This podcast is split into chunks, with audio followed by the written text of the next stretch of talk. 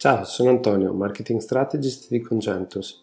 Oggi vediamo in questa puntata molto molto breve una pillola di comunicazione efficace, quella che è molto conosciuta come la tecnica del sandwich, ma che io chiamo tipicamente la tecnica del discorso panino.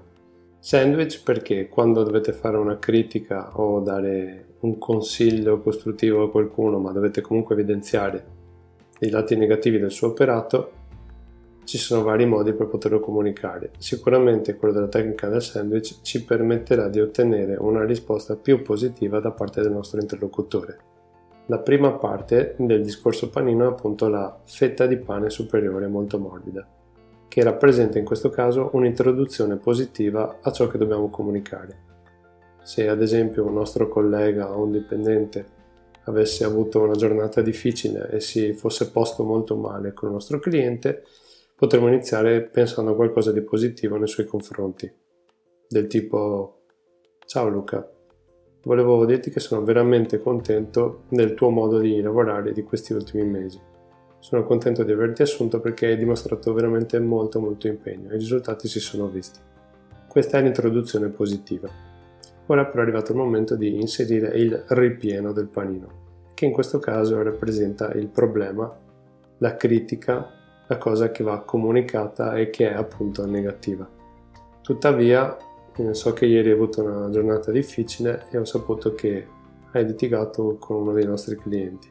Come ben sai, è molto importante per noi mantenere un ottimo rapporto con i nostri clienti perché il passaparola negativo è veramente virale e molto pericoloso per il nostro business. Questo ripieno molto molto negativo, adesso è il momento di chiudere il panino con la seconda fetta di pane morbido che rappresenta una chiusura positiva e propositiva per il futuro.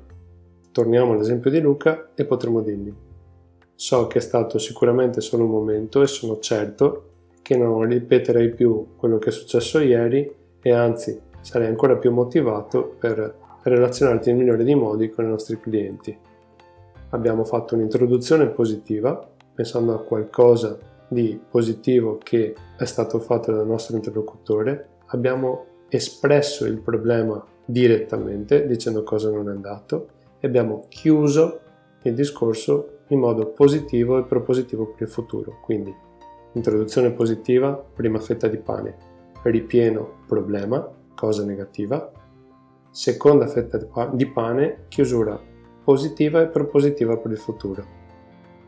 È una tecnica che richiede un po' di allenamento, bisogna provare più volte, bisogna credere in ciò che si dice, non bisogna essere finti nell'esporre le varie informazioni al nostro interlocutore perché se ne accorgerebbe subito, non bisogna essere troppo prolissi né nell'introduzione positiva né in quella di chiusura, propositiva, perché altrimenti percepirebbe che stiamo in qualche modo cercando di ruffianarci lui, ma non in realtà credendo realmente in ciò che diciamo. Quindi, introduzione breve, problema secco in mezzo, problema diretto senza frondoli, senza girarci intorno, chiusura positiva e propositiva.